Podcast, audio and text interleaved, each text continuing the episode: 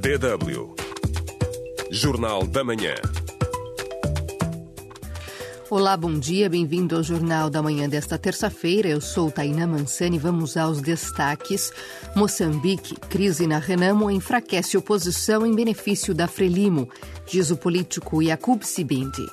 Silêncio do presidente diplomado prejudicou e cria uma incerteza, um pânico das pessoas que têm medo do monopartidarismo, têm medo da falinismo, da sua ditadura para governar o país sem adversário, sem oposição.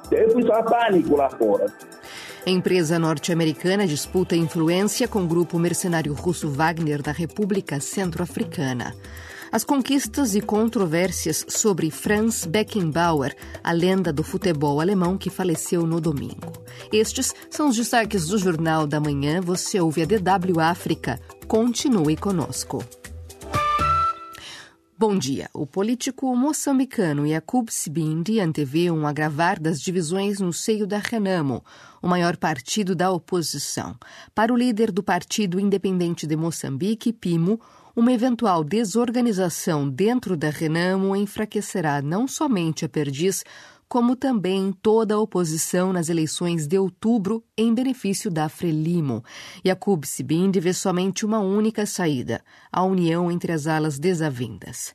Começamos por lhe perguntar como analisa o atual ambiente de crispação da resistência nacional moçambicana é divisão na Renamo e o Venâncio que vinha concretamente como um potencial cidadão e membro eloquente, visionário, desta vez já vai se queimar, porque o Venâncio nunca havia conseguido derrotar o presidente Sufo Momad. E com a sua máquina, o presidente Sufo Momad é líder, ele tem o poder na mão. Então, conclusão, vai se ver o Venâncio Mundial a ser expulso da Renamo, o Venâncio Mundial vai recorrer ao direito que ele tem de formar outro partido. Então, quando a Renamo, encabeçado por o Sufo Momad, protestado com o Venâncio Mundial, o potencial homem que levou a Renamo a ganhar Maputo como cidade, automaticamente aí já está Venâncio Mulhane já não é perigo para ser livre. Venâncio Mulhane sem apoio da Renamo não é nada. E neste momento, qual é a melhor posição para poder-se, por exemplo, encontrar-se em consenso por parte dessas alas desavindas dentro da Renamo? A única saída que nós temos é o Sufo Mamad um, sair em público, convocar Raul Domingos,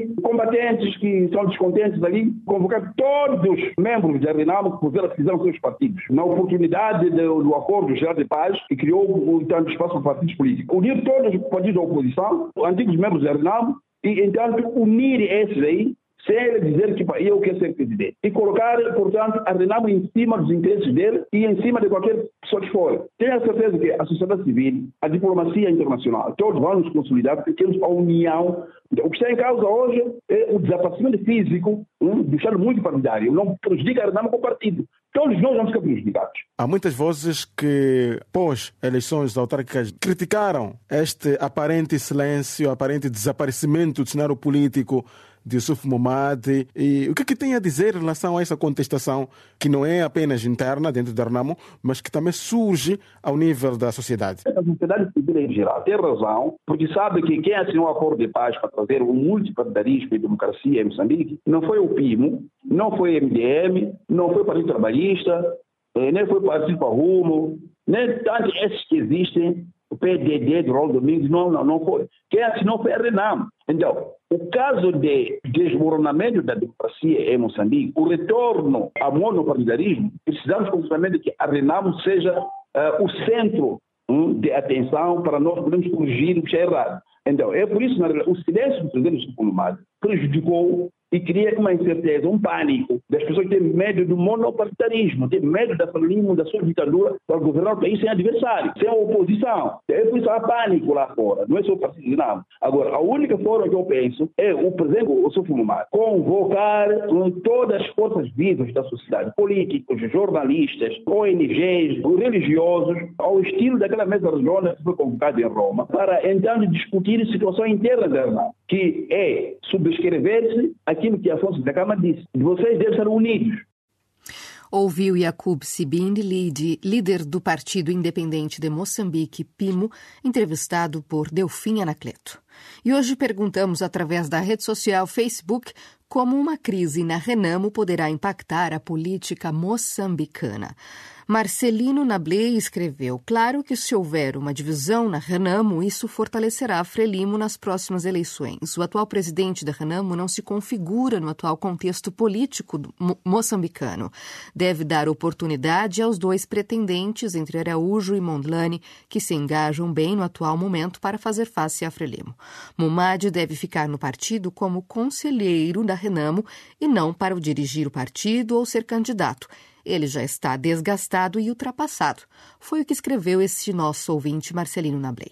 Mais comentários à frente nesta emissão, saiba como pode participar no debate. Pode responder à pergunta do dia no Facebook da DW África. facebook.com barra DW Português. Estamos à espera das suas reações.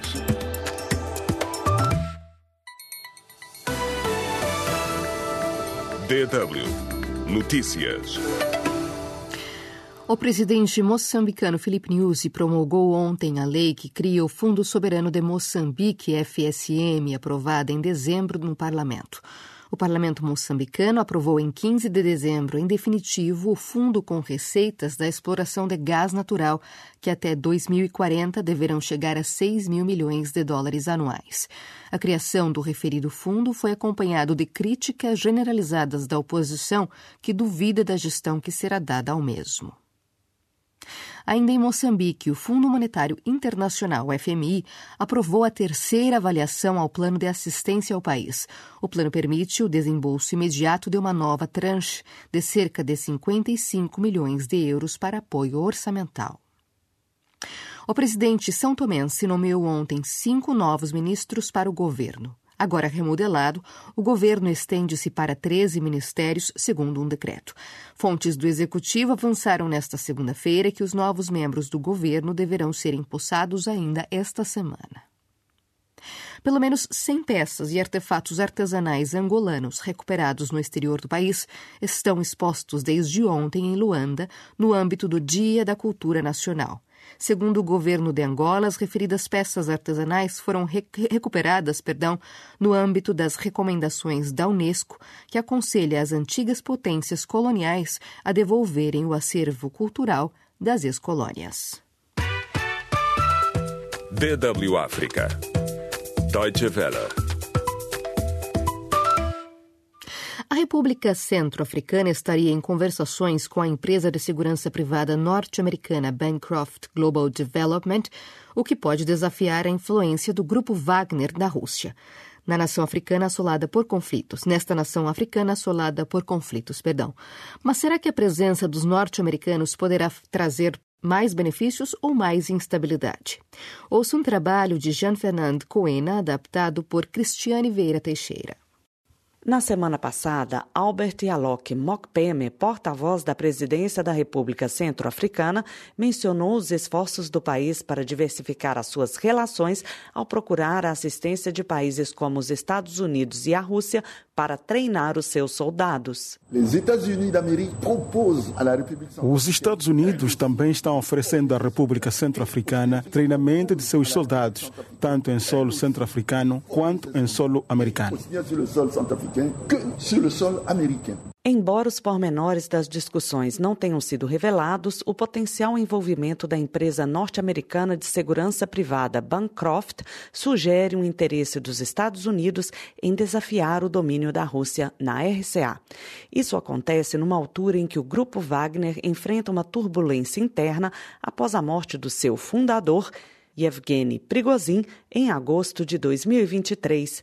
Analistas acreditam que os países ocidentais veem uma oportunidade para preencher o vazio deixado pela reorganização do grupo militar privado russo, algo com que o presidente centro-africano Faustin Archange Touadéra estará a contar. Touadéra espera tirar partido da reorganização do Wagner para enfraquecer a sua dependência dos russos, informou a agência noticiosa AFP, citando uma fonte de segurança europeia. No entanto, a Bancroft negou o seu destacamento para a capital da RCA, Bangui, mas confirmou haver conversações em curso com o governo de Toaderá. A estratégia do governo centro-africano de manter parcerias de segurança com a Rússia e os Estados Unidos, aproveitando potencialmente a rivalidade de ambos para garantir acordos favoráveis, tem gerado preocupações de um potencial confronto entre as forças russas e americanas algo que o porta-voz do governo Albert Mokpeme minimizou, sublinhando que a presença da Bancroft destina-se apenas a treinar as forças armadas centro-africanas. Não queremos trabalhar de uma forma que sugira que não estamos a trabalhar com um ou com outro. Não. Observadores alertaram, entretanto, para os perigos da coabitação entre as forças rivais.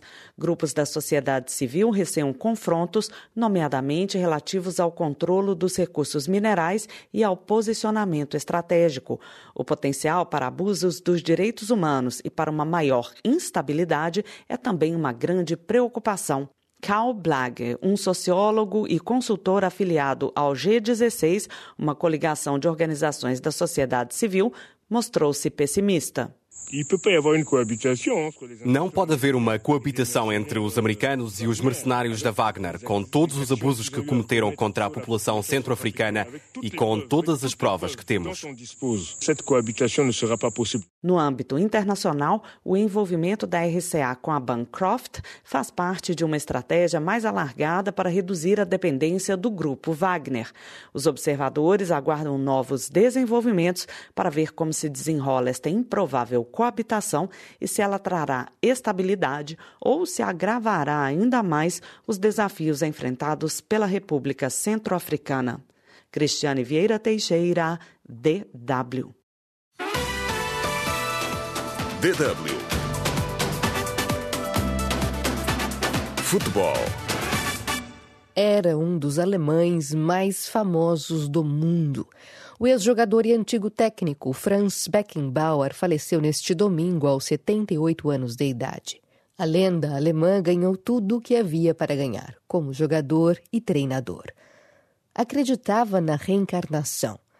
Quem saberá quantas vidas Beckenbauer já viveu, mas o que quer que ele tenha sido numa vida anterior, é pouco provável que teve o impacto que Franz Beckenbauer, a lenda do futebol alemão, teve no mundo. Ele é o meu grande ídolo como jogador de futebol. Para resumir, ele foi provavelmente o grande representante do futebol alemão. Beckenbauer nasceu a 11 de setembro de 1945, nas ruínas da Munique do pós-guerra, e começou a sua carreira num clube local desta cidade no sul da Alemanha, antes de se transferir para o Bayern de Munique aos 13 anos. Apenas cinco anos mais tarde, aos 18 anos, ele fez a sua estreia na equipa principal do Bayern, contra o Stuttgart Kickers, num jogo em que também marcou o seu primeiro golo pelo clube, tendo a equipa sido promovida à Bundesliga. Cinco títulos da Bundesliga, quatro Copas da Alemanha, três taças dos campeões europeus, uma taça das taças, três títulos da antiga Liga Norte-Americana de Futebol, uma Eurocopa e um Mundial como jogador, foram seguidos de outros triunfos na Bundesliga, na Primeira Liga, na Taça UEFA e no Mundial como treinador. Também teve honras individuais. Beckenbauer foi eleito quatro vezes o melhor futebolista alemão do ano e duas vezes ganhou a bola de ouro da FIFA. Era o homem a quem, na final do Mundial de 1966, chamavam Der Kaiser que em alemão significa o imperador. Os anos 70 seriam a década de maior sucesso de Beckenbauer. Conduziu o Bayern a três títulos consecutivos da Bundesliga, em 1972, 1973 e 1974. Mas o legado aparentemente intocável de Beckenbauer foi também manchado nos seus últimos anos, quando seu papel na atribuição do Mundial de 2006 à Alemanha foi alvo de escrutínio. Em 2016, o Comitê de Ética da FIFA abriu uma investigação sobre um pagamento duvidoso de 6,7 milhões de euros, alegadamente autorizado com o conhecimento de Beckenbauer para influenciar os votos no Comitê Executivo da FIFA. Markus Hörwig é jornalista desportivo alemão e comenta. Foi um golpe duro e eles encontraram a palavra certa no momento. É uma suspeita. Nada foi provado até a data, e, no entanto, há anos que as pessoas tentam arruinar este sonho dos alemães.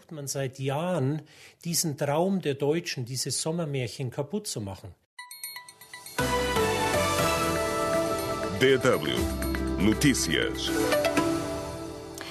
A Alemanha viu ruas serem tomadas nesta segunda-feira por grandes tratores, no que marcou o início de uma semana inteira de protestos dos produtores rurais do país. A ação parou o trânsito em diversas cidades, provocou cancelamento de aulas em algumas escolas e impactou a produção de uma fábrica da Volkswagen. Os manifestantes argumentam ser uma resposta a cortes em subsídios ao diesel agrícola, medida anunciada pelo governo do chanceler federal, o social-democrata Olaf Scholz.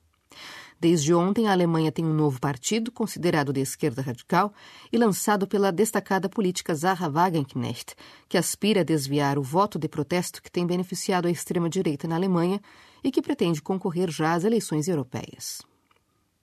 Os pedidos de asilo na Alemanha aumentaram 51% no ano passado, chegando a quase 330 mil e batendo um recorde que não se via desde 2016, segundo publicou ontem o Gabinete Federal para Migração e Refugiados. Nesta segunda-feira, o chanceler federal da Alemanha, Olaf Scholz, afirmou que é necessário um maior apoio militar de cada Estado-membro da União Europeia à Ucrânia. A Alemanha vai investir 8 mil milhões de euros em ajuda militar em 2024, o dobro do ano anterior, disse o líder alemão. O presidente chinês Xi Jinping instou hoje o Partido Comunista da China a reformar-se e a intensificar a luta contra a corrupção. Ele falava durante a sessão plenária do órgão anticorrupção do partido. O presidente da Nigéria, Bola Tinubu, suspendeu a ministra dos Assuntos Humanitários e da Luta contra a Pobreza, Beta Edu, por ter utilizado uma conta bancária privada para efetuar, para efetuar transações financeiras no âmbito do Programa de Assistência Social do governo.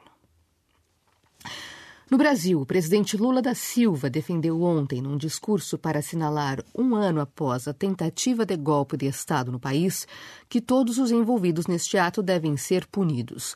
Uma cerimônia institucional assinalou um ano de tentativa de, da tentativa de golpe conduzida por apoiantes do antecessor de Lula, Jair Bolsonaro, a 8 de janeiro do ano passado. Milhares de pessoas se reuniram nesta segunda-feira em várias cidades do Brasil para apoiar a defesa da democracia. A justiça brasileira prometeu não deixar impunes envolvidos nos ataques de 8 de janeiro. E o secretário de Estado norte-americano, Anthony Blinken, deverá encontrar-se hoje com os líderes israelitas em esforços em esforços para evitar que o conflito em Gaza se transforme num conflito maior na região. O exército israelita afirma, entretanto, que o conflito pode continuar ao longo do ano, tendo anunciado ontem que matou uma figura central do Hamas na Síria. DW Espaço do Ouvinte. Voltamos ao espaço do ouvinte, como uma eventual crise na Renamo poderá impactar a política moçambicana. Jamaldin da Zazila da, da Jazila Jamal, perdão, escreveu: Bom dia, DW Português para a África. Eu estou ligado a partir de Nacala Porto e só vim deixar o meu comentário em relação à pergunta do dia. A crise na Renamo só pode criar fragrâncias dentro da Renamo e favorecer o partido no poder Frelimo. Esse presidente da oposição atual está a favorecer a Frelimo. Qual é a vantagem de existirem partidos de oposição? Foi o que escreveu exatamente Jamaldin da Jazila Jamal. José Antônio de Carvalho escreveu: dividir para melhor reinar é uma tática antiga e que os partidos comunistas e os regimes ocupacionistas utilizam para enfraquecer os seus opositores. José da Costa Binda escreveu essa ideia de candidatos múltiplos no seio de um partido na perspectiva da corrida presidencial não fortalece nenhuma organização. Pelo contrário, enfraquece. Rosário da Historicidade em Tepa também deixou seu comentário e escreveu: A crise política na Renamo impacta a divisão dos membros e simpatizantes do partido. Mas vale a pena existir uma divisão. O Suf Momad não deve ser o candidato presidencial da Renamo. Estes foram alguns comentários que nos chegaram esta manhã. Agradecemos a todos os ouvintes e internautas. Lembramos, voltamos logo mais com o nosso Jornal da Noite. Até lá, tenham um excelente dia.